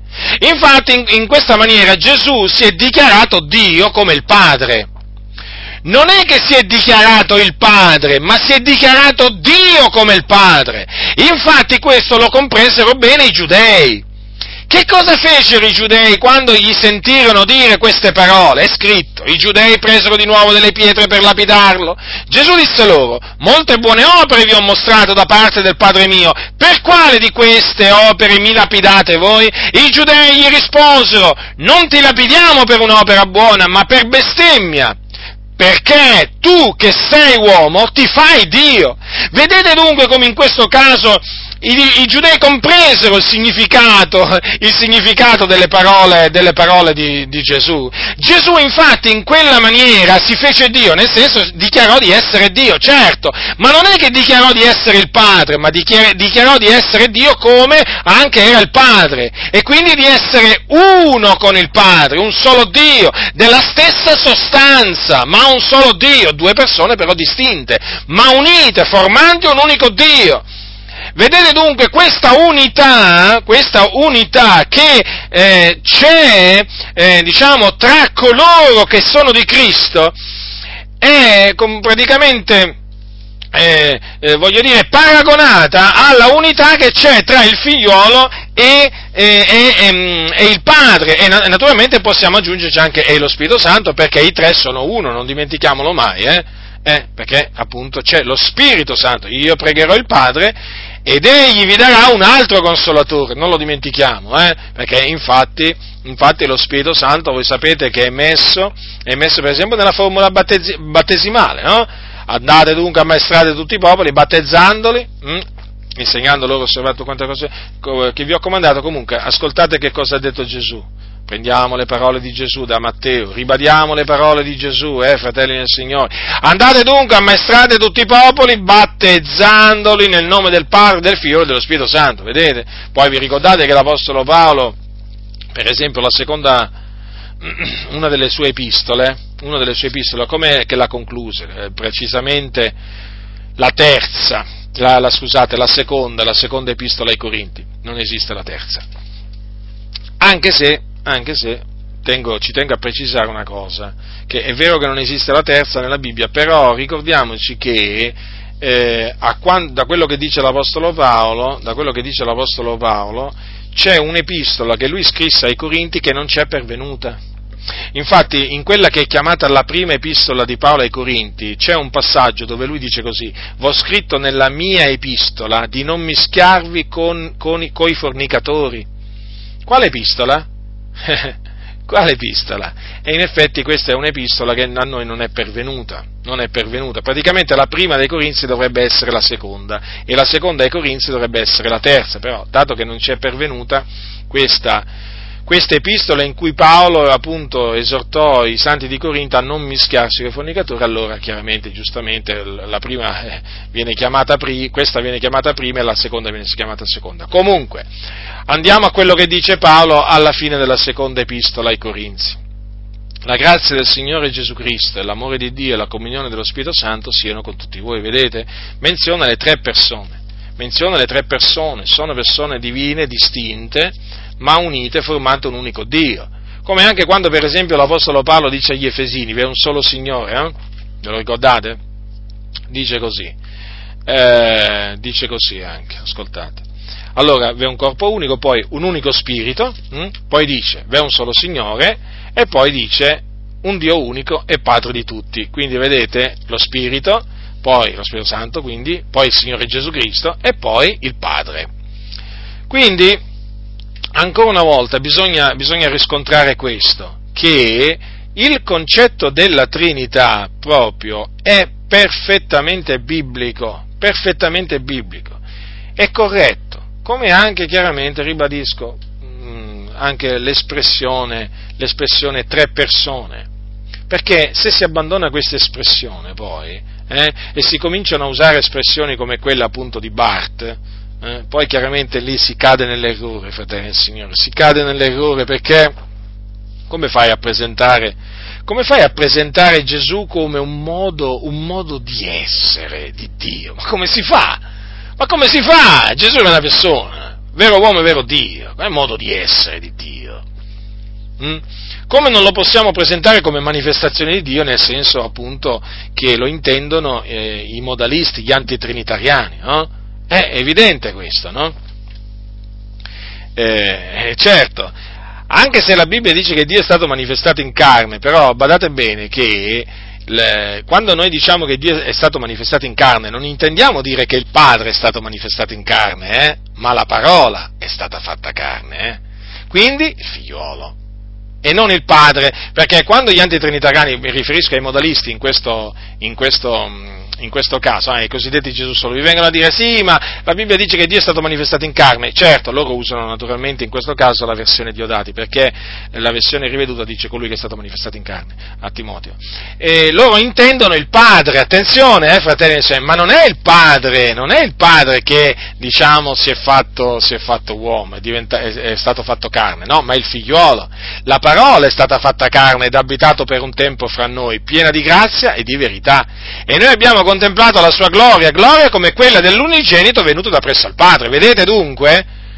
La gloria di chi? Della parola fatta carne? Sì, la gloria dell'unigenito, venuto da presso il Padre, quindi che appunto il Padre ha mandato, l'unigenito figliolo, eh, che era nel seno del Padre e che è stato mandato dal Padre. Ecco perché Gesù quando parlava eh, diceva spesso colui che mi ha mandato, il Padre che mi ha mandato, eh, ma perché lui non era il padre, Gesù non era il padre, era colui che è stato mandato dal padre. Quindi ancora una volta, vedete, le due persone, le due persone. Eh, quindi state molto attenti quando appunto gli antitrinitariani vi dicono che Dio è stato manifestato in carne, perché è vero, sì, chiaro, perché la parola, la parola che è stata fatta carne era con Dio ed era Dio. Siamo d'accordo su questo, ma attenzione perché dietro quell'espressione da loro usata, eh, si nasconde un'insidia, perché loro quando dicono Dio eh, non, intendono, non intendono quello che intende la scrittura, ma intendono un'altra cosa, appunto il Padre eh, che, si ca- che, si è fatto carne. Questa è un'eresia. E questa è un'eresia perché dovremmo poi concludere che sulla croce ha sofferto il Padre e non il Figlio. Eh? E si può dire una cosa del genere? Eh? E no, No, no, eh, possiamo dire che il Padre è stato crocifisso per i nostri peccati? Non possiamo dirlo, fratelli del Signore. E alla fine, con questo discorso che fanno loro, poi praticamente si arriva a dire questo. E quindi, quindi il loro discorso è falso. Quindi vi stavo dicendo che questo bartianismo qua, eh, badate che vi porta al modalismo, quindi è da rigettare. È da rigettare appunto quello che insegnava Bart sul, eh, sul, sulla, sulla Trinità. Alcuni dicono, ma si è espresso male, eh, sì è vero, riconosciamo che avrebbe potuto spiegarsi meglio, ma non ci interessa niente. A noi non ci interessa niente. Perché? Perché quello è un linguaggio, quello è un linguaggio caro ai modalisti. Eh? Quello è, un, quello è un, modo di, di, parlare della Trinità che porta proprio diritto diritto al modalismo, al modalismo all'antitrinitarianesimo. E poi, nel momento in cui uno mi viene a dire uno mi viene a dire, un bartiano mi viene a dire che il modalismo è un modo di interpretare, non di negare la Trinità, che devo fare io? Battegli le mani e devo fargli i complimenti, devo fargli. Ma in questa maniera veramente si nega la Trinità, perché? Perché il modalismo non lo possiamo far passare per un modo di spiegare la Trinità, no, no, è un modo per negare la Trinità. E allora perché i modalisti furono scomunicati dalla Chiesa antica? Perché furono dichiarati eretici? Ma perché? veramente, guardate, fratelli del Signore, qui siamo veramente di fronte proprio a delle, proprio a delle menzogne che il diavolo con la sua astuzia cerca di far penetrare nella Chiesa. Quindi è chiaro che mi riferisco in particolare a tutti quei pentecostali che hanno permesso a, diciamo, a questi teologi bartiani eh, di predicare dal loro pulpito, di di presenziare a loro conferenze, o che ne so io, che, che si sono messi a collaborare con questi teologi bartiani. Ascoltatemi, ascoltatemi, siete proprio in grave pericolo Perché? Perché Bart vi porta dagli antitrinitariani, vi porta là. Questi teologi bartiani portano là, c'è poco da fare. Praticamente questi teologi bartiani vanno più d'accordo con, con, con i modalisti che, eh, che, che, con noi alla fine. Eh? Eh sì, perché a noi ci rinfacciano il, te- il, termine, il, termine, persona, l'uso del termine persona, perché facciamo apparire appunto un Dio formato da tre divinità, insomma i soliti discorsi praticamente che fanno i modalisti. E non possiamo accettare questo, non lo possiamo accettare fratelli del Signore, quindi massima attenzione eh fratelli, massima attenzione, non sottovalutate, non sottovalutate mai l'errore, non lo sottovalutate mai, perché il diavolo vuole proprio questo, che voi sottovalutate sottovalutiate l'errore. E poi naturalmente cosa succede? Che vi, chi vi presenta l'errore dice eh, mi sono spiegato male. Eh, e intanto fai cadere le persone nell'errore, ti sei spiegato male. E allora prima di parlare pensaci bene. Ma pensaci bene. Non puoi dire poi mi sono espresso male e se ti sei espresso male correggi il tuo modo, il tuo modo allora di esprimerti, ma fino a quando tu non lo correggi e io ti riprendo. Perché ammetto pure che una persona può esprimersi male, eh? E magari chiaramente uno lo fraintende, ma chiaramente si è espresso male, è stato involontario. Però qui oramai io di persone che mi dicono, ah, eh, mi sono espresso male, hai capito male, oramai eh, sono abituato, sono abituato a sentirne fin troppe di persone che mi dicono, tu hai frainteso, io ho frainteso? Ma non è che siete voi che volete farmi credere che io ho frainteso per poter dire quello che volete? È un po' come gli adiani, no? Gli adiani, come li devo chiamare? Come li devo chiamare? Vabbè, i membri della, delle assemblee di Dio in Italia. Quando mi dicono hai frainteso Toppi, ah, io ho frainteso Toppi? Ah, io ho frainteso Toppi? Ma io vi vorrei dire una cosa, andate a chiedere a Toppi se l'ho frainteso, e poi vi dirà che non l'ho frainteso, che l'ho capito perfettamente a Toppi di, quando dice per esempio che non costa niente oggi essere, eh, non costa niente oggi essere evangelici in Italia, l'ho capito male? L'ho frainteso? Si è spiegato male lui? No, lui si è spiegato benissimo, e io l'ho compreso benissimo, eh? E quindi questo discorso, appunto, sì, eh, non ha usato un linguaggio Perfetto, voleva dire un'altra cosa. Allora se voleva dire un'altra cosa, la dica sta cosa, la, sta cosa che la voleva dire. Ma dato che ancora non l'ha detta questa cosa qua, io mi prendo quella che ha detto e che lui non ha smentito. Ma veramente, ma chi volete ingannare? Ma chi volete ingannare? E basta, eh, l'abbiamo compreso il vostro giochetto o trucchetto, eh? O scherzetto, chiamatelo come volete voi, eh? Avete preso in giro così tante persone in tutti questi decenni e ancora volete prendere in giro. La, la conosciamo noi, la vecchia strategia, hai capito male. Certo, eh, per forza, chi ha capito bene viene sempre pre- accusato di avere capito male, chissà perché. Chissà perché, certo, perché? Perché il, colui che ha, pro- ha, proposto l'errore viene smascherato. E allora come se ne escono? Hai capito male? Tu sei sempre quello che, che, trovi il male dappertutto, che tu pensi il male, tu sospetti il male, tu non hai carità, fratello, perché sospetti il male, vedi il male dappertutto. Ce l'avete voi la carità? Ce l'avete voi la carità? E che carità ci avete? E dov'è questa carità? Eh? Dov'è questa carità? Che cammina sempre, no? Assieme alla verità. Dov'è? Quale carità avete? Quella finta, eh?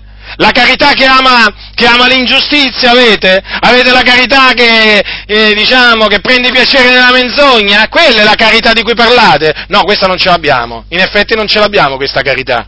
Eh no, non ce l'abbiamo perché è finta. Noi abbiamo quella vera. A noi interessano le cose vere, a voi interessano quelle false e tenetevi quelle false. Eh? No, ho fatto il discorso, ho fatto questo discorso naturalmente che forse ad alcuni potrà sembrare che non c'entra niente, ma c'entra, perché mi sono accorto in effetti che questo modo di dire, no, eh, ma si è espresso male, voleva dire un'altra cosa, sei tu che l'hai capito male, io dico sempre questo, chi si mette a insegnare, io non è che, non, diciamo, non ammetto non può, o escludo che uno veramente possa sbagliarsi nel parlare, sbaglio pure io nel parlare, dice, nella moltitudine delle parole non manca la colpa, questa è la verità.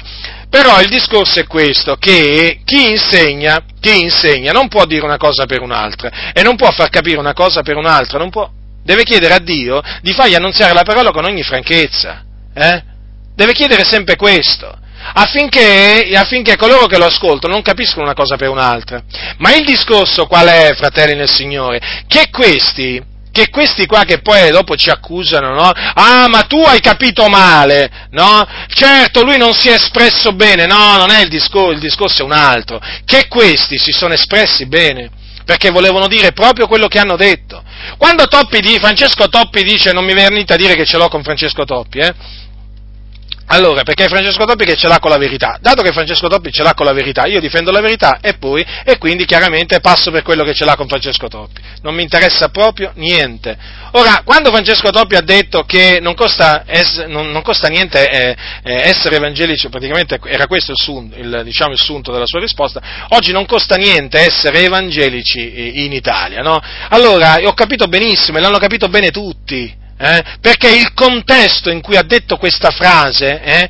e poi la risposta, la risposta, che contiene questa frase è una risposta a una precisa domanda di un giornalista eh, della RAI fatta molti anni fa eh, in cui praticamente, in un contesto appunto di, eh, di, persecuzioni, perché si parlava appunto di persecuzioni a cui furono soggetti gli evangelici, eh, diciamo, sotto il regime di, di, Mussolini, chiaramente il giornalista ha chiesto no? che cosa invece oggi, se oggi costava qualcosa essere evangelici, e lui subito ha risposto così, che non costa niente, è vero, a quelli delle non costa niente, e che cosa gli costa? Si sono alleati con lo Stato voglio dire, camminano a braccetto con lo Stato, hanno pure una legge dello Stato, che cosa volete che gli costa alle Adi essere evangelici? Eh? Non confutano nessuno. Eh? Non confutano nessuno, non contrastano la Chiesa Cattolica Romana, hanno persino paura di, di, menzionare il termine Chiesa Cattolica Romana, cioè, ma, ma, ma, ma, voglio dire, ma cosa pensate che gli costa qualcosa a questi? Ma no, assolutamente, hanno tutto, tutto il rispetto alla Chiesa Cattolica Romana, ormai dire ah di Chiesa Cattolica Romana cambia poco, cambia poco, possono veramente camminare assieme, vanno proprio d'amore d'accordo oramai, si può dire questo, ma sì, si può dire, perché tanto loro, voglio dire, Voglio dire, se tu cominci a confutare la Chiesa Cattolica Romana come si conviene, se tu cominci a predicare ai cattolici romani come si conviene, ti riprendono a te. Ti riprendono a te, non è che riprendono il prete. Il prete vanno a riprenderlo. Ma cosa dite? Il prete semmai lo fanno salire dietro il pulpito gli fanno dare un saluto, no? come hanno fatto là, lì a Matinella, gli fanno dare un saluto a tutto l'uditorio e poi tutto, tutto l'uditorio sente le menzogne e dice Amen! Pensate un po' voi il discernimento che c'è in questa comunità. Parla un prete da un pulpito, eh? Parla un prete da un pulpito di una comunità delle ali e si sentono gli Amen! Eh? col presidente naturalmente dell'Assemblea di Unitalia lì presente, che non ha battuto ciglio, come se niente fosse, poi si è messo a predicare come se nulla fosse accaduto. Ora, voglio dire, più chiaro di così, un prete che parla in un locale di culto, alla dedicazione di un locale di culto all'Assemblea di Unitalia, mi venite a dire che cosa? Eh? Che sono perseguitati dalla Chiesa Cattolica Romana? Ma non se ne parla! Ma non se ne parla di persecuzione, loro vanno d'amore d'accordo oramai. Sì, vabbè, c'è qualche, c'è qualche cosa su cui divergono, vabbè, vabbè, ma un accordo poi trova, lo trovano sempre tra di loro, no? Quale persecuzione? Non gli costa niente oggi all'Assemblea di Dio in Italia. Perché? Perché loro non predicano quello che, de- quello che si deve predicare. Loro non vivono come si, de- come si, deve vivere in base ai dettami della parola del Signore. Quale persecuzione possono ricevere dai cattolici romani? C'hanno, c'hanno una predicazione che assomiglia a quella dei preti. Prendete Radio Maria. Eh? Oh, attenzione, non è che vi sto incitando ad andare ad ascoltare Radio Maria, eh? Ma prendete anche Radio Vaticana, no? Eh? E poi vedete alla fine che quando parlano di Gesù non è che ne parlano così tanto in maniera differente da come, da come ne parlano a Radio Vangelo, eh? alla fine, guardate, vi dicono sempre, vi dicono anche loro le stesse cose. Gesù vi ama, apri il tuo cuore, accetta Gesù, cambierà la tua vita. Lo dicono pure i, lo dicono pure i preti questo. Lo dicono pure i preti. Avete mai sentito i carismatici evangelizzare, i carismatici cattolici? Oh, assomigliano proprio a tutti questi evangelici, tanto che se, se, se, non stai attento ti lasci fuorviare, pensi che siano evangelici, nel senso che la, come la maggior parte degli evangelici hanno lo stesso identico messaggio, Gesù ti ama, vieni a Gesù, apri il tuo cuore, Gesù trasformerà la tua vita, di amore, hai capito? Dio vuole che tutti gli uomini siano salvati, lo stesso identico messaggio. E allora, quale persecuzione? Cosa gli costa a questi? E poi ci vengono a dire appunto che noi che noi eh, abbiamo compreso male, no, abbiamo compreso bene, perché sappiamo esattamente qual è il messaggio che appunto danno nelle Adi, no? È evidente, il messaggio di Toppi è stato estremamente chiaro. Peraltro, peraltro a proposito di questo fatto, in quella, in quella trasmissione no, di, cui abbiamo, di, cui abbiamo, messo appunto il video su YouTube, eh, c'era Paolo Ricca! C'era Paolo Ricca! Ebbene, Paolo Ricca, eh, quando praticamente, se voi lo andate a rivedere il video vi accorgerete di questo, Paolo Ricca, eh, quando ha sentito Toppi rispondere in quella maniera, si è trovato in imbarazzo. Praticamente Toppi lo ha messo in grande imbarazzo a, a, a Paolo Ricca. Infatti, se osservate, Paolo Ricca, dato che compre- aveva compreso perfettamente la domanda, la domanda del giornalista, poi nella sua risposta è chiaro che ha smentito, ha smentito eh, Toppi, ha dovuto farlo, perché chiaramente ha, nella sua risposta ha fatto comprendere che invece costa qualche cosa. Certo, lui ha, tutto, ha dato una risposta elaborata a Paolo Rica, però si è visto che, diciamo, la risposta di Toppi l'ha spiazzato a Paolo Rica. Eh sì, l'ha spiazzato, infatti, poi notate la risposta di Paolo Rica, anche, diciamo, anche l'espressione del suo viso, e noterete che si è trovato in imbarazzo perché ha dovuto in un certo senso smentire Toppi, comprendete? Eh sì, e allora che cosa ci venite a dire? Ma che cosa ci venite a dire? Che abbiamo capito male? Sempre la solita storia. Avete capito male, ecco sì. E voi capite bene invece, eh? Uh, come capite bene? Capite così bene che oramai, che oramai, in tutti questi anni vi hanno fatto credere veramente le cose più assurde. Pensate voi un po' quanto capite bene quello che vi trasmettono i vostri, i vostri, i vostri conduttori. Eh? Eh, che comunque tutte queste cose servono di ammonimento, fratelli nel Signore, perché alla fine è chiaro che da tutte queste cose il saggio ne trarrà ne trarrà ammonimenti, ammonimenti preziosi, ammaestramenti preziosi, perché queste cose non succedono per caso, fratelli, non succedono per caso. Ricordatevi che eh, Dio mette alla prova ciascuno di noi, eh? Sì, sì. Dio ci mette alla prova anche tramite falsi fratelli, tramite falsi ministri, eh? Ci mette alla prova. Eh sì, se no come farebbe Dio a metterci alla prova? Per ved- cioè, Dio per vedere se noi, diciamo, prestiamo attenzione alla parola, alla sua parola, anziché alle ciance, alle, alle profane ciance, che cosa fa? Che cosa pensate che faccia Dio? Ma ve lo spiego in questa maniera molto semplice. Eh? Fa sì che, appunto, in mezzo alla Chiesa, eh, diciamo, salti fuori un cianciatore, no? Con, appunto, che proponga delle ciance? E in questa maniera metterà alla prova quella Chiesa. Mm? E il cianciatore può essere anche un pastore. Eh sì. Allora, allora cosa, deve, cosa deve tenere presente ogni credente? Che appunto mh, mm, può succedere, può succedere appunto una tale cosa, che all'improvviso si presenta qualcuno che sì, si chiama evangelico, pastore e così via, no? che insegna delle menzogne in quel momento ti devi rendere conto che Dio ti sta mettendo alla prova, sì, ti sta mettendo alla prova, per vedere, per vedere se tu, se tu ehm, presti attenzione alla sua parola anziché alle ciance di quella persona. Certo, Dio ci mette alla prova. D'altronde il Signore po- pose alla, alla prova, eh, quando il Signore parlò nella legge, nella legge disse che avrebbe, avrebbe usato proprio delle, degli empi, no? Per mettere alla prova il, il popolo. Infatti, Ascoltate cosa disse il Signore in Deuteronomio capitolo 13. Quando sorgerà in mezzo a te un profeta o un sognatore che ti mostri un segno o un prodigio e il segno o il prodigio di cui ti avrà parlato succede ed egli ti dica andiamo dietro a dei stranieri che tu non hai mai conosciuto e ad essi serviamo, tu non darai retta alle parole di quel profeta o di quel sognatore perché l'Eterno, il vostro Dio, vi mette alla prova per sapere se amate l'Eterno, il vostro Dio, con tutto il vostro cuore e con tutta l'anima vostra.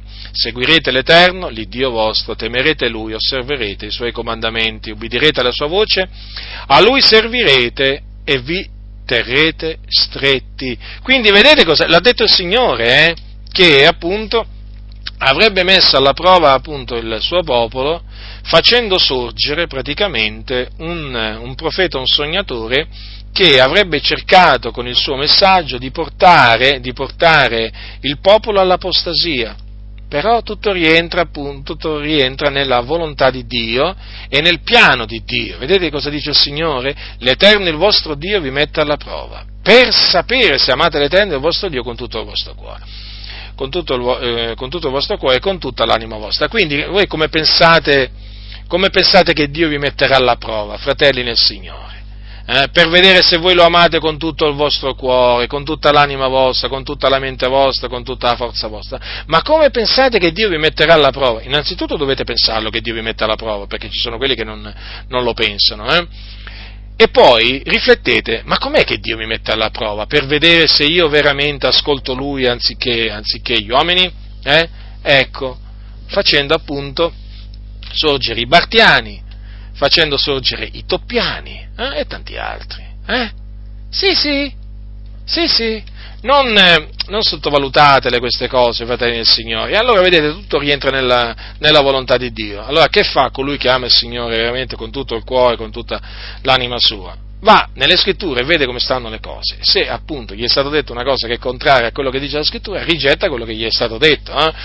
Cioè, eh, non importa da chi gli è stato detto No? Non importa se si chiama Paolo Ricca, non importa se si chiama Toppi, non, non importa se si chiama in un'altra maniera, rigetta quelle parole perché non sono conformi alla parola del Signore. Allora in questa maniera passerà la prova. Ma se, ma se le ciance tu le accetterai, la prova non la passerai. La prova non la passerai, infatti molti non hanno passato la prova. Eh? Non hanno passato la prova, fratelli nel Signore. Io vi posso dire con ogni franchezza che veramente in mezzo all'ambiente protestante veramente Dio ha fatto sì che sorgessero tanti cianciatori fino adesso, eh?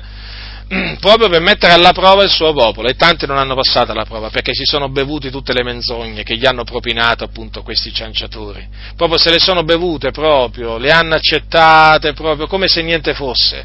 Eh certo, amen, amen, amen, e qui ci voleva un amen, e qui ci voleva un altro amen, e qui ci voleva un altro amen, beh, a furia di dire così questi pastori, questi pastori proprio si sono proprio, eh, come si dice, permessi di dire le cose più assurde, eh? e naturalmente naturalmente eh, eh, si sono presi il favore del popolo, no? E quindi il popolo gli è andato dietro, appunto, eh, come delle pecore trascinate al macello, mh, hm? e praticamente non hanno passato la prova, perché si sono riempiti di menzogne. Si sono riempiti di menzogne, adesso hanno un'altra dottrina, tanto che se tu gli parli della dottrina di Dio ti rigettano, ti considerano un appestato. Mh? Hm?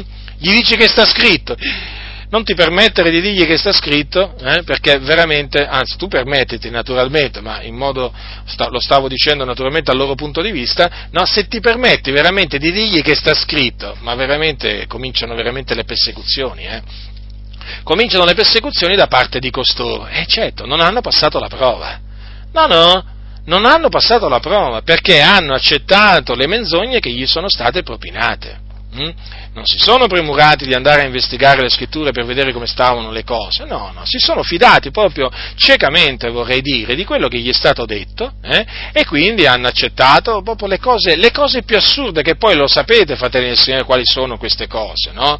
Lo sapete quali sono queste cose. E quindi Ecco perché vi dico, non sottovalutate mai l'errore, non importa come vi viene presentato e da chi vi viene presentato, rigettatelo, confutatelo eh, e non abbiate, non abbiate timore degli uomini, non abbiate timore di coloro che spandono le menzogne, sono loro che devono avere paura di voi. Eh?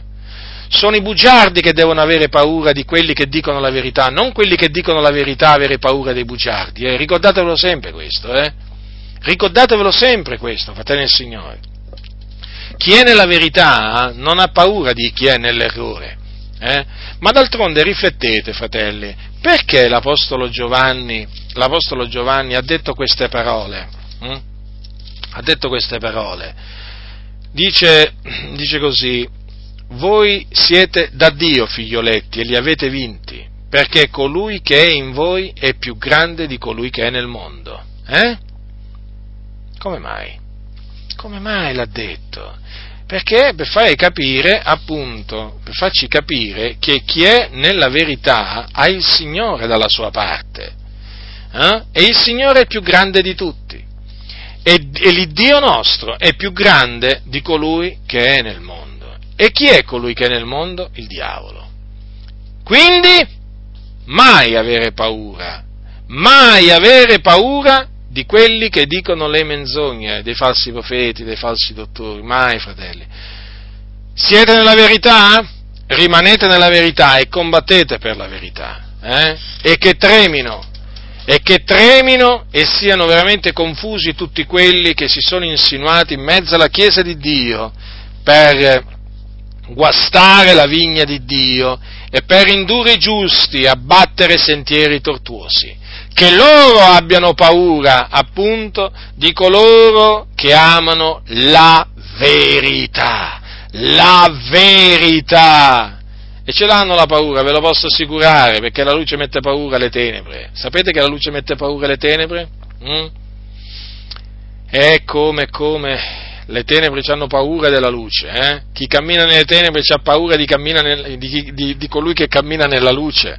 Ecco perché colui che cammina nelle tenebre sta alla larga da chi cammina nella luce, che ha paura che le sue opere vengano riprovate. E quindi quindi, fratelli del Signore, state attaccati, ritenete la dottrina della Trinità, come, così come vi è stata trasmessa, non ve ne dipartite mai, non ve ne distaccate mai, difendetela strenuamente, difendetela strenuamente, non importa se avrete di fronte bartiani, modalisti, eh, poi chi c'è ancora, vabbè, vabbè, poi ci sono pure i mormoni, ci sono pure i cosiddetti testimoni di Geova, e ce ne sono, eh, di persone che, ne, che, negano, che negano, la Trinità, eh.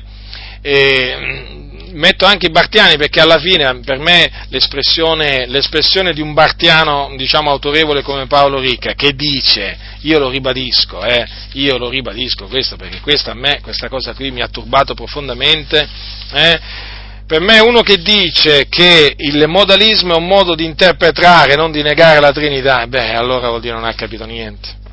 No, non ha capito, niente, non ha capito niente. Poi uno che dice che appunto che illustra la Trinità in quella maniera come ha fatto Paolo Ricca, quello, quello, equivale a negare la Trinità di persone, fratelli nel Signore. Quindi non abbiate paura di coloro che negano la Trinità e con la Sacra Scrittura turategli la bocca perché questo il Dio vuole che si faccia. Naturalmente voi sapete che facendo questo vi attirerete le ire di costoro vi attirerete insulti, male parole, ma eh, naturalmente c'è un prezzo da pagare, già c'è un prezzo da pagare perché costa, costa servire il Signore, fratelli nel Signore, costa e come se costa. Non credete a quelli che dicono che non costa niente, eh, costa, costa. Può arrivare a costare pure la vita, hm? pure la vita, ma comunque chi avrà, chi avrà perduto la sua vita per amore mio dell'Evangelo, disse Gesù, la troverà la troverà. La grazia del Signore nostro Gesù Cristo sia con tutti coloro che lo amano con purità incorrotta.